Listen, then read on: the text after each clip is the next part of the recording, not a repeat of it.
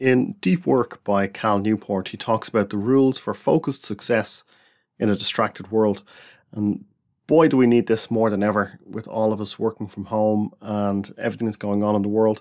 But not even the more immediate distractions that exist in the world today, just the internet in general, this sense of busyness that we all have all the time, this sense of always being connected, always feeling obliged to answer text messages and emails and uh, Slack messages and Google Chats, whatever it is that you use in your job, all of us feel that that sense that we we're all the time having to to answer these questions and to uh, be alert and, and and and be available all the time. And in this book, Deep Work, I wasn't sure how I was going to feel about reading this book. I wasn't sure if there was going to be much of a message because I get it, you know, deep work is important. And uh, I was surprised pleasantly by, by what I found in the book because deep work is ultimately about finding that sense of flow, right? That sense of allowing yourself to become so involved with a problem or so involved with something that you're creating that time just takes on a different type of meaning and you're in that flow state. You're solving problems, you are, uh, like I said, creating something, or uh, whether that, that creation could be writing a book, it could be writing a technical article, whatever the thing is, right? He talks about deep work in this book as being more important than uh, being connected. And what he does is he puts forward reasons as to why deep work is important, and then he gives four rules for how to actually achieve this deep work. Now, some of those rules are uh, they're probably quite obvious. I'll, I'll, I'll talk about them in a few minutes, but uh, they're worth hearing out loud, really, because when you when you take this idea of this deep, focused work and apply it to your your professional life, you start to see how distracted you really are. And if you keep in mind that what we want to do with Usable Cause is to make sure that you are becoming the leader that you're that you have the potential to be. That's ultimately what we're trying to do, is to give you those tools to become that leader. And if you're going to become a great leader, or remain a great leader, if you already are a great leader, you have to think about how you're spending your time. You have to think about are you just spending your time going from pillar to post, answering email after email because your inbox keeps going ping the whole time. You have to make sure that you're controlling your own time and giving yourself time to work deeply. One of the things he talks about in this book is uh, the think weeks that Bill Gates. Uh, he, he, said that he used to take, as far as I know, he still takes them. Saw a documentary on him on uh, on Netflix, Inside Bill's Brain or something it was called. But Bill Gates, he would take a, a bag full of books and he'd go off up into some remote location. I'm sure it was very fancy, and he'd read these books. And he, this is back when when he was a CEO of Microsoft, and he would think deeply about what are the biggest problems facing uh, his company. So he wouldn't have anything to do with meetings, anything to do with anything. He just would spend time thinking deeply. And it was in those kind of moments where he came up with the, he came to the realization, I think around 1995, or I can't remember exactly when it was, that the internet was going to be huge and they needed to pivot towards that to make sure that they were going to take advantage of that. And uh, so that's one of the examples he gives of, of what deep work actually is.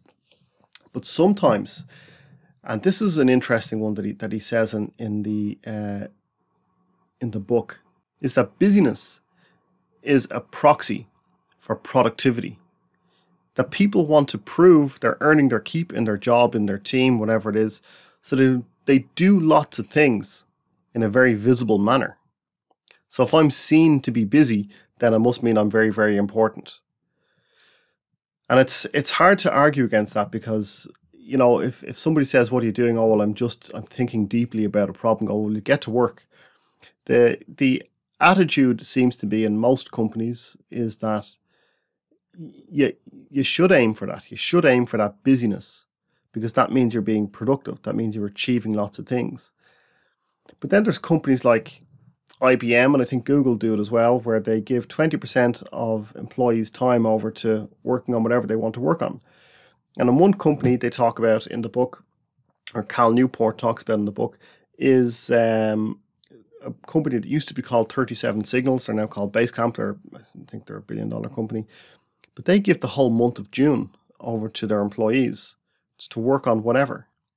The founder made the point that if somebody's going to have five days uh, to work on something, then other companies will give like every Friday or whatever over to a company, over to the employees to work on their whatever thing skunk works they ever they wanted to work on. This CEO of uh, 37 Signals or Basecamp as they're now known, he said, "Well, why would you do, why would you do that? Why would you spread it over five weeks every Friday? Why not just give them like five days in a row to really get deeply into something?"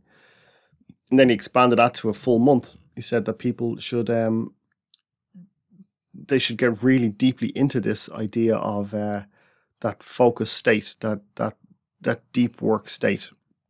So one of the things, so that the, at the, the book is basically broken into two parts. Part one is the idea of what deep work actually is, and part two then is the rules for actually uh, achieving it. So first of all, the idea. He says that f- first and foremost, deep work is valuable. So he says that because and this is something that I've, I've listened to a lot and I've kind of read a lot about. The idea of automation is taking away so many jobs these days that it's it's going to continue to grow and uh, it'll probably grow exponentially. That a lot of jobs are going to disappear. Not all jobs, obviously. Not everything can go. There'll be new jobs will be created. New types of jobs will be created. But even things like uh, uh, writing code, which is what we all push our kids to do these days. That's that's where their career is in, in writing code. It's very possible that in a few years' time, uh, code will be automated. That it'll be a drag and drop kind of situation, and writing code won't actually be of, of that much value. But it's kind of besides the point.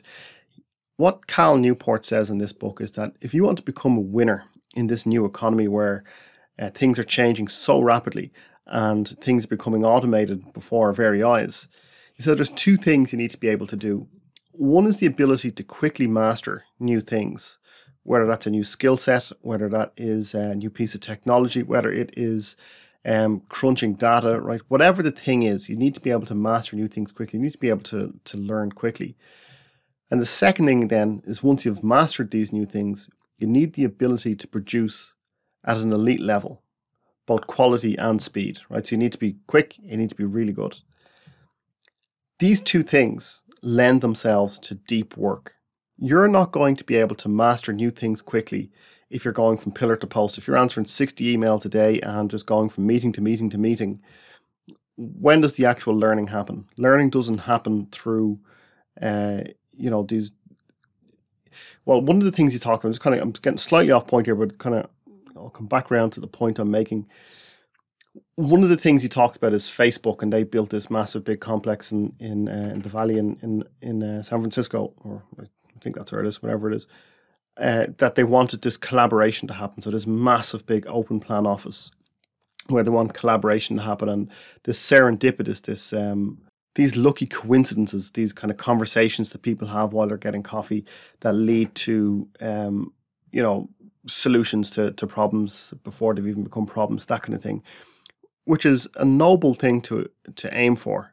This idea of collaboration, of innovation, of allowing these organic conversations to happen. And it's one of the big problems at the moment with the with the pandemic, with everyone working from home, everyone being isolated, that it's a lot harder to get that done, right? But in the book, he talks about how this is a crazy idea to have people all the time ready for collaboration, all the time ready for um, happenstance conversations.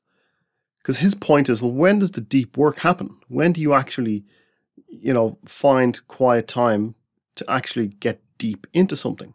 And I completely see his point. He talks about how Facebook have this massive open plan office and innovation will probably happen, but it's it becomes kind of like a busyness. It becomes like a um, a, a way of doing things that's kind of putting out fires, I suppose, rather than going, um, you know, where are we headed as as as a department, as an organization, or even as an individual? What is it exactly that I want to do? So, getting back to my point about being having the ability to quickly master new things, you're not going to be able to master new skill sets if you're all the time being interrupted. If you're all the time being given over to those those serendipitous conversations you have to be able to master new things. And the only way you're going to master new things is through one of the things I say a lot deliberate practice. Deliberately practicing these things, but also going deep into things, giving yourself that quiet time to actually not answer emails, to not have to go to meetings. Give yourself time to actually think deeply about these problems that you're trying to uh, trying to solve or these things that you're trying to learn. And it's only once you've mastered these new things, it's only then you'll be able to produce things at an elite level, both quality and speed. So he talks a good bit about deliberate practice. Who um, there's a guy called uh, Anders Ericsson was the guy who came up with this idea of of of learning and of how it actually should all how learning really occurs, and it's it's it's had such an impact on me that I've, I've built it into uh, use because into the action log, and that is deliberate practice. Everything that I talk about in every podcast that I do, you're going to forget it unless you go and deliberately practice it and record your feedback and iterate towards success. Anyway, deliberate practice is mentioned for the first time on page 34 of Deep Work by Cal Newport, so uh, underline that for yourself. Deliberate practice, and the way he describes it, and I would I, I think I've probably described it in fairly similar ways before, is two steps to deliberate practice. And this all comes from, from, from deep work as well. The first thing when it comes to deliberate practice is to understand that it's tight, focused attention on a specific skill or an idea. There's a great quote from Albert Einstein who said, said that he wasn't any more intelligent than anyone else. He just would stick with a problem for longer. So think about that. That's what deliberate practice is. That's what deep work is. He would allow himself to go deeper with these problems and he changed how we think about physics. I'm not saying everyone should strive to become the next Einstein, but that's how he became Einstein. That's how he became the guy we still, when I say Einstein, everyone knows who he is. The reason we still talk about him all these years later is because he was he allowed himself naturally to get into that deep that deep state of uh, of focus and of concentration.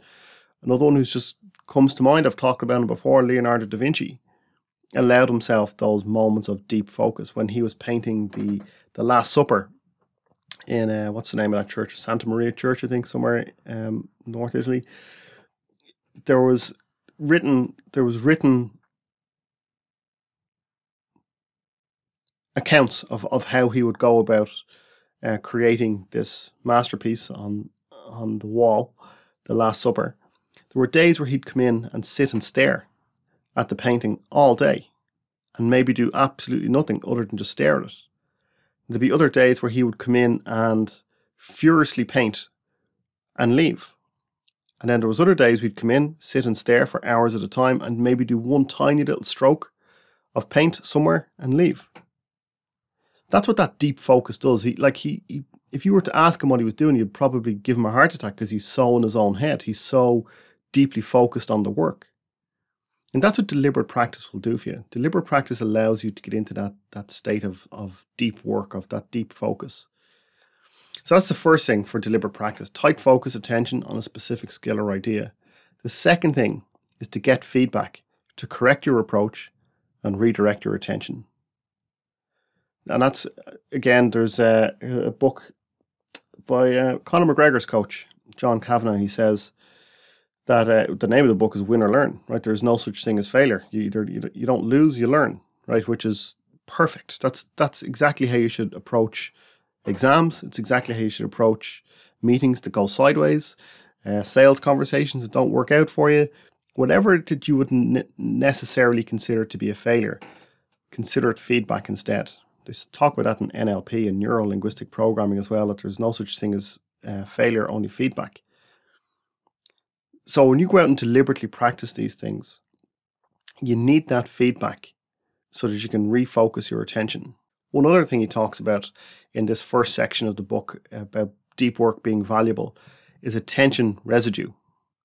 This is a pet hate of mine, um, multitasking doesn't exist, right? Do- multitasking does not exist. All you're doing is going from one thing to the next thing to the next thing. You might be switching quite quickly, but you're not really multitasking. You're just going from one task to the next task, back to the first task. That you're still just doing one thing at a time, right? Mathematically, I suppose.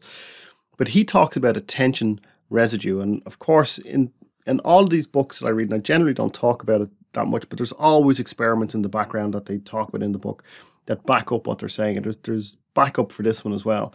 Attention residue is the idea that uh, if you go from let's say you have a meeting in the morning from 9 a.m. till 10 a.m. and you have another meeting from 10 a.m. till 11, up until about 20 past 10 in the second meeting, your your mind is still on the first meeting. So you have to keep that in mind that there is a disattention residue. You can't just go from one meeting to the next to the next. You're just going from pillar to post and you're just doing that whole busyness thing where you're not really you're not really I wouldn't say not getting anything done, but it's not it's shallow work. It's not deep work that you're getting done. Generally. No, I don't want anyone emailing saying I totally disagree with you. All I'm doing is talking about what's in the book and what I understand to be uh, deep work and shallow work.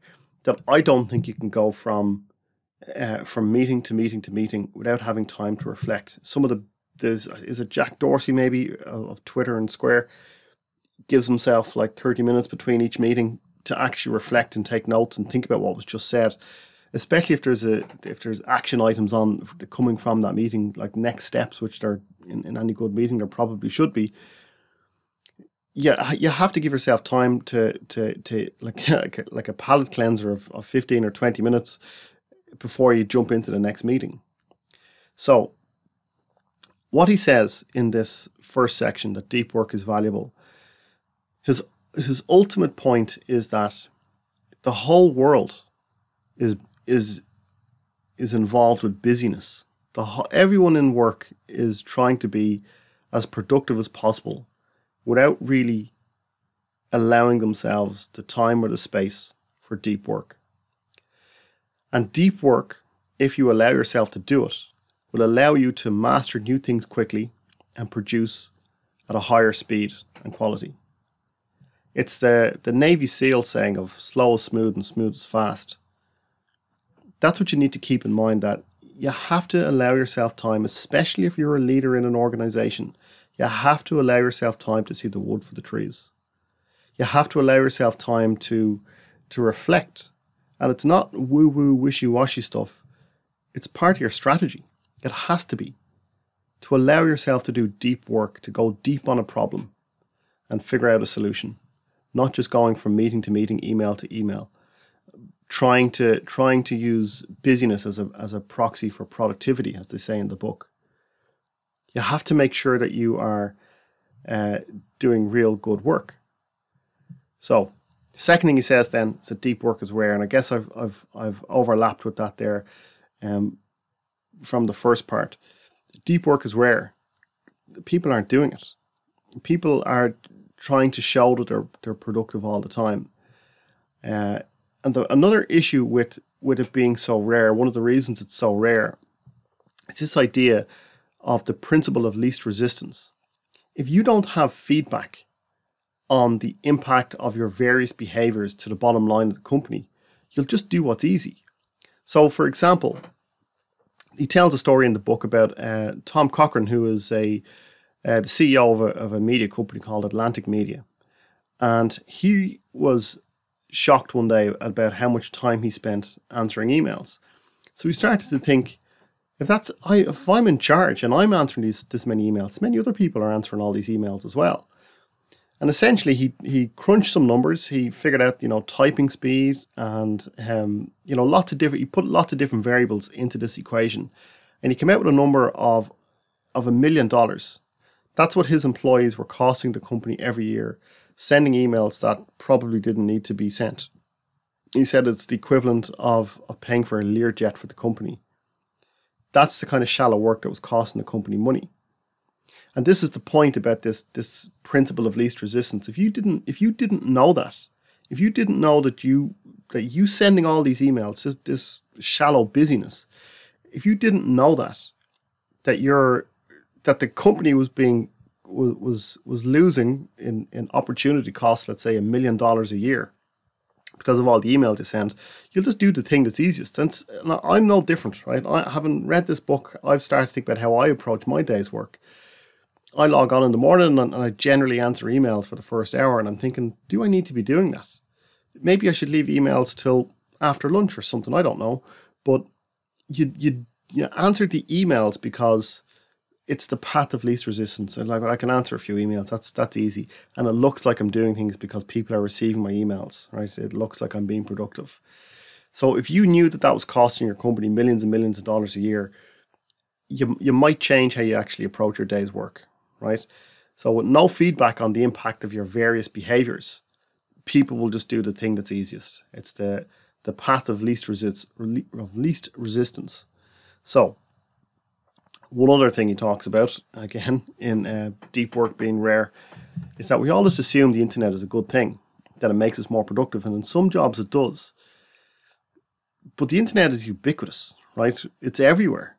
It's, it's as soon as you open your eyes in the morning, there's a good chance you're checking your favorite social media sites to see what's up, right? See what's on the news, right? All that. But the internet being ubiquitous means that any alternative is invisible and therefore not relevant. So being on the internet's not good for deep work. Let me explain what, what I mean and what the author means by that. Any alternative is invisible and therefore irrelevant, right? If something is invisible, then you just don't know it exists, and uh, so you don't know anything about it, so it's irrelevant. What that really means is that you just assume being on the internet, being online, is good for business is good for your career. It's good for um, your productivity because you're you're the the alternatives are invisible. The internet's everywhere, like I said, all especially working from home these days. If you if you don't have an internet connection, you're dead, right? You're just you're you're dead in the water. Everything is happening online these days. But because of that, the alternative is invisible and the alternative being deep work, the alternative being pen and paper, or staring out a window, or going for a walk. All of these things, they seem like they're not adding to your productivity because people don't see you sending emails, don't see you in meetings. But if you are truly honest with yourself and allow yourself to uh, to work on problems while walking, while emptying the dishwasher, uh, you know, walking the dog, whatever the thing is that you're doing, that counts as work. As long as there's something at the end of that, as long as you're not just taking the piss and, and uh, telling yourself you're being productive, if you're if you're really thinking deeply about a problem, you don't need to be sending emails. One of the things I, it's worth pausing here. I'm, I'm, I'm just thinking as I say all this stuff that uh, I I always read these books right every every week or two weeks whatever it is that I do do a podcast. Every time I read one of these books, my approach I have a feeling I said this in another episode somewhere, but my approach is always to read one of these books as if it's gospel, as if it's the uh, undeniable truth in these books, and then what I do is I let it kind of marinate around in my head, I suppose, or kind of I, I think about it for uh, a week or two and think, well, do I actually really agree with that? Do is that something that I want to hold on to? Is it something that you know it might be true for other people, but it's not true for me, or whatever? So when I talk about these books, it's worth keeping in mind that I talk about them as if they are uh, gospel, right? As if they're they're one hundred percent true and factual. But that's just my approach to reading these books. Is it's my way of of internalizing it, seeing does it sit well with me or do I uh, do I disagree with elements of it, or do I, do I want to keep some, discard others, right? That kind of thing. So that's what I'm talking about there. That the, the reason I'm saying that is because of the last point I made that the internet is ubiquitous, the alternative is invisible. The alternative might not necessarily be invisible. I might think about this again a week from now and think, you know what, I don't agree with that. The internet's not everywhere. We choose to get onto the internet, or um, you know, uh, the internet's not the problem. It's the it's the constant connectedness that's the problem, or whatever. I don't know what I'm going to think in a week from now, but I always kind of approach these things with the idea that it's 100% true. I'll see how I feel a week from now. Anyway, the next one then, right? The next part of the idea. So there's been two ideas so far that deep work is valuable, that deep work is rare, and the third thing is that deep work is meaningful. And this one hit home with me. He talks about a guy in the book who makes makes uh, things out of steel and metal with um, his own hands.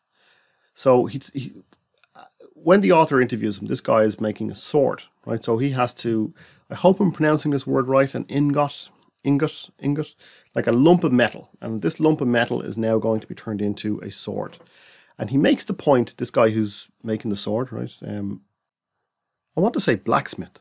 Is it black blacksmith for metal, or is that just for horses? smith, smithering, sm- he's smithing anyway, right? This guy is uh, doing some stuff with the metal and uh, making a sword, and he's making it by hand, and he spends eight hours hitting this lump of metal, as ingot, ingot, ingot. He spends eight hours hitting it with a with a hammer, and he makes the point to Cal Newport that he could just get a machine to do this in one foul swoop, one big bash, and the thing would, you know, be spread out, or you know, this big thing that would mush the metal out into the into the uh, shape of the sword that he needs to make.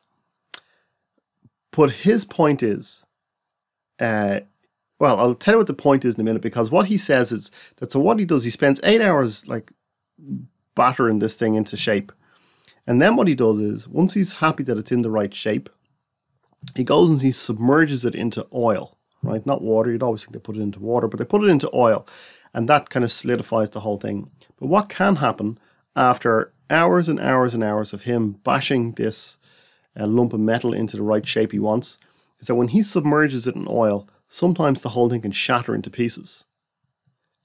And can you imagine after spending an entire shift and then it's gone? It's just like you might not have, you might as well not have bothered. And you ask yourself, what's the point? And Cal Newport asked this guy, the the swordsmith, right? And that's probably a word, swordsmith, it should be a word. Asked the swordsmith, what is the point? Why not just get the machine to do it? And he said, because that's what he wants to do. To him, every single tap of the hammer onto this lump of metal is calculated and thought about. And he finds himself in this flow state by the end of this eight hours or, or during this eight hours that is like intoxicating. And yeah, the sword might break at the end of it, but it is intoxicating, right? Because it, that's, and this is the bit that really hit me, because that's what life is about.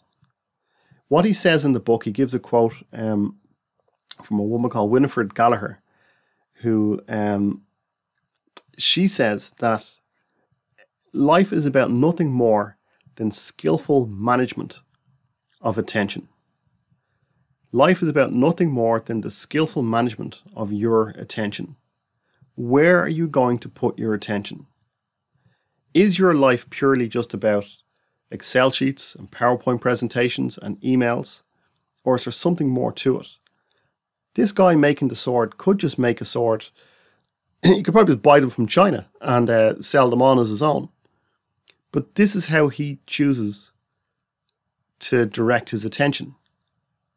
So, deep work is meaningful.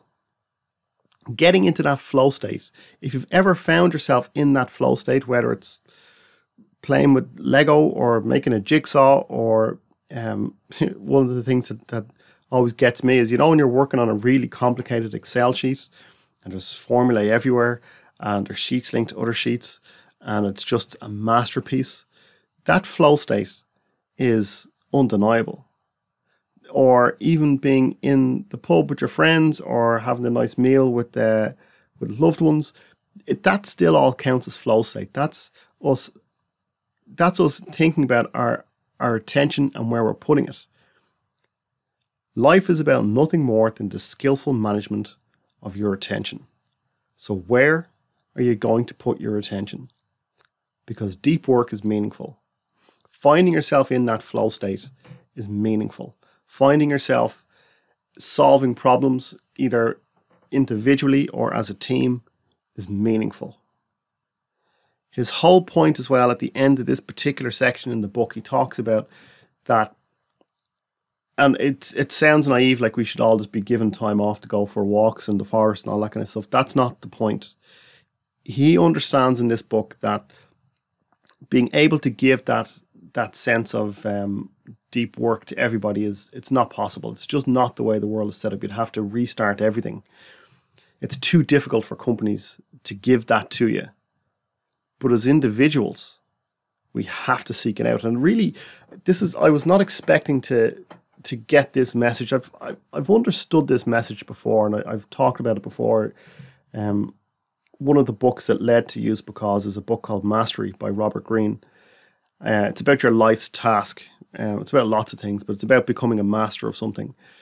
Um, one of the things he talks about is, is about your life's task and how you actually discover what it is you're supposed to do. What is your unique skill set and experiences and beliefs and values? What does it all add up into?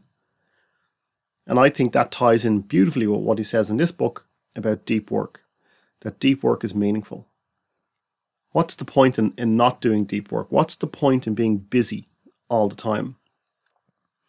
And as far as I'm concerned, there's no such thing as busy. Busy is an excuse. Busy is an excuse to to um, to allow yourself to go from pillar to post and just be kind of you know frazzled all day long. Busy doesn't exist because there's 24 hours in a day and a list of priorities. Some people, like Elon Musk, can build up SpaceX, uh, Tesla, Solar City, the Boring Company, all huge companies. Obviously, he's got momentum and teams behind him, but he's still able to run all those companies in 24 hours in a day with a list of just priorities, ruthless prioritization. Business doesn't exist. I'm getting off the point. Deep work is meaningful. The rules then for finding deep work is that uh, well, there's four rules. Now, the, the, this is what I said at the very beginning that the, these rules are um, they're somewhat obvious, but they are worth saying out loud. I think these are, these are what will be in the action log for deep work. The rules, the first rule is to work deeply. Now it sounds sounds a bit ridiculous. The book is called Deep Work, and how do you do it? Well, you should work deeply. Right, but that's how do you actually go about doing it? Right, how do you actually go about uh, working deeply? What he says is that there are different approaches, and what you need to do is to find your own approach to it. He talks about people who are um, uh, professors in colleges who they able to um, write, you know, seven articles in a year for you know uh, peer-reviewed magazines and, and journals and all that kind of stuff that the, the professors do. And he talks about how some of them go about doing what they do. Some of them use the monastic approach, so they remove all distractions they don't answer emails, they don't answer phone calls, not going to any meetings for the next week or the next three months or whatever the amount of time is, and they just allow themselves into that flow state.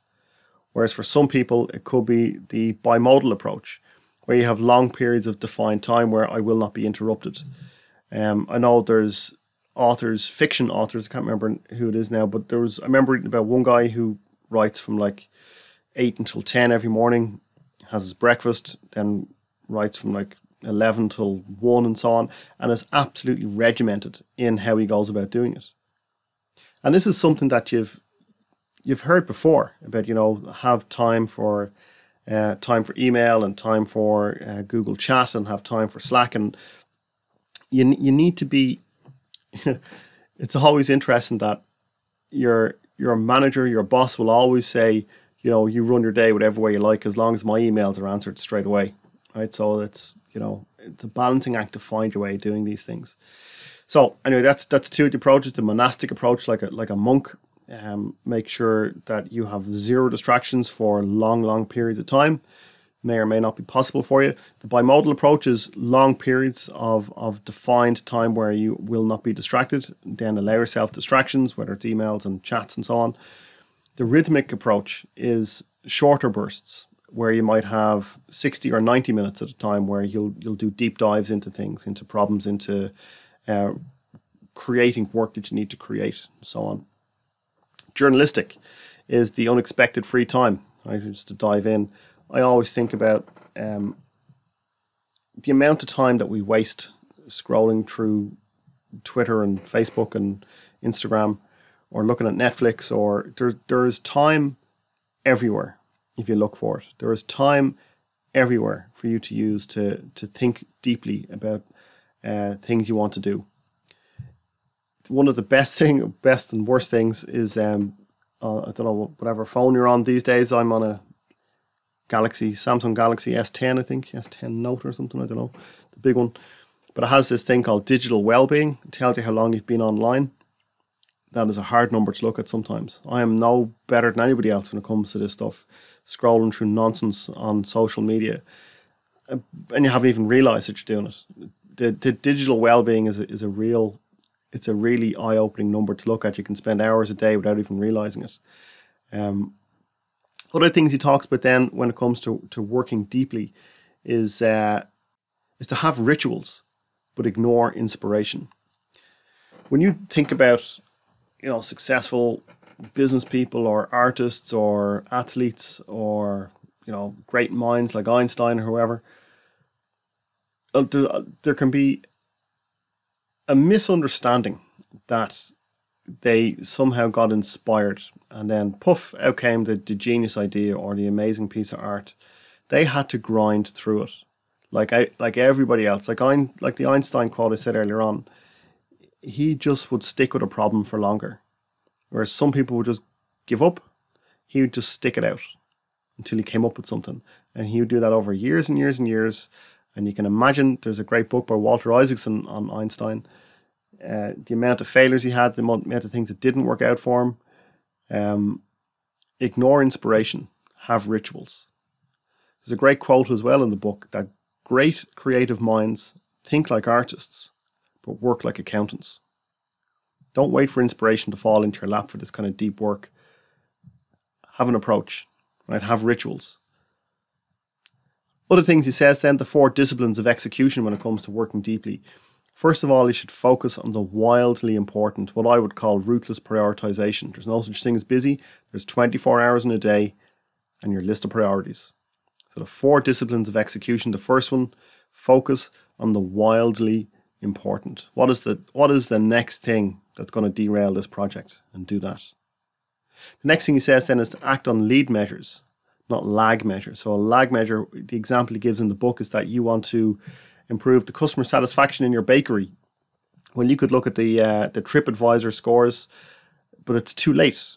Whether those scores are up or down, you don't actually know whether that is. Uh, you, you don't know quick enough in the moment. That's like a that might be a week after the person was in your bakery that they they they left a review. You want to focus. You want to act on lead measures. So lead a lead measure. The example he gives in the bakery is to make sure you give out twice as many free samples today as you did yesterday. That's that's a good metric to keep in mind. That that will most likely, and then you can check that the week later and see did did that add to your to your overall customer satisfaction score. Number three, then he says, is to uh, keep a compelling scoreboard. And we all know what happens when we're, we're you know playing a game with, with somebody, and then money is involved or a scoreboard um, shows up. People play very very differently when there's a compelling scoreboard. And he also talks then about creating a cadence of accountability. That's number four. And he quotes a, a story from uh, Jerry Seinfeld, the, uh, the comedian.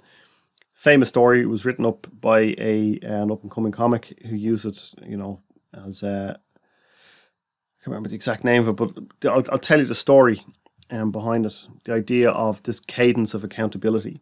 This young comic asked Jerry Seinfeld, "How do you become a, you know, a successful comedian?" And Jerry Seinfeld said the way you become a successful comedian is to write better jokes. The way you write better jokes is to, is to write every day. And Jerry Seinfeld told him that he had a calendar in his kitchen, and every day that he wrote jokes, he'd put a red X on the calendar. And after a couple of weeks of this, you start to see a chain. And what happens is you don't want to break that chain for anything. And that's it. You, you write jokes every day, you grind it out.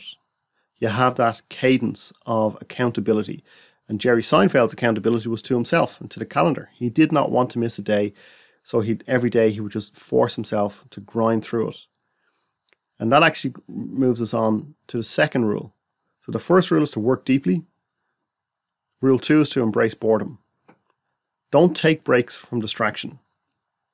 Take breaks from focus. This is what his point is. That uh, you don't want to you don't want to allow yourself to be distracted, right? Let let me go back a step. Actually, you know when you're in uh, in the pub, and uh, you and one other person, you're having a pint. They go to the bathroom. What's the first thing you do? you take out your phone because you cannot stand the boredom. You cannot stand uh, even a split second of not being entertained, of not being um, uh, stimulated in some way. And that will that approach to life, you know, that idea that how you do one thing is how you do everything. I think that is true for for uh, for all of us, unfortunately, uh, or fortunately. You have to try and not take out your phone.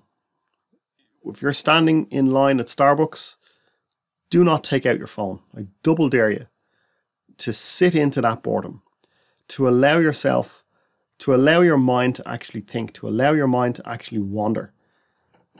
And it's it's rule number two for working deeply. Embrace boredom. And that's what Einstein would have had to have done. Is to not just give up because something got boring or something got hard, is to just drive down, drill down into it and stay with the problem. Embrace that boredom. So when he says don't take breaks from distraction, take breaks from focus, he says that your default really should be in this state of focus and allow yourself out of it then for distraction.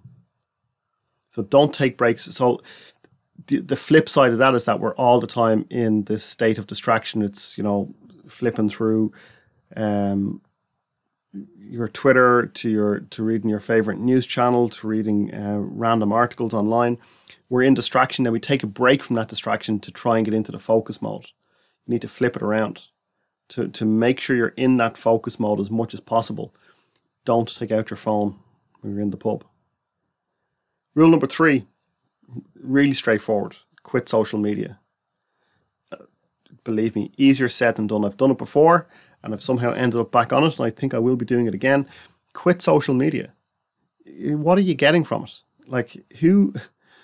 It's so mad. Social media is so crazy that you know it's it's perfectly tuned to keep us there. There was a great quote from um, I think the CEO of Netflix, Reed Reed Hastings. Is that his name? He said, "Our only competitor is uh, is sleep." That's what he said.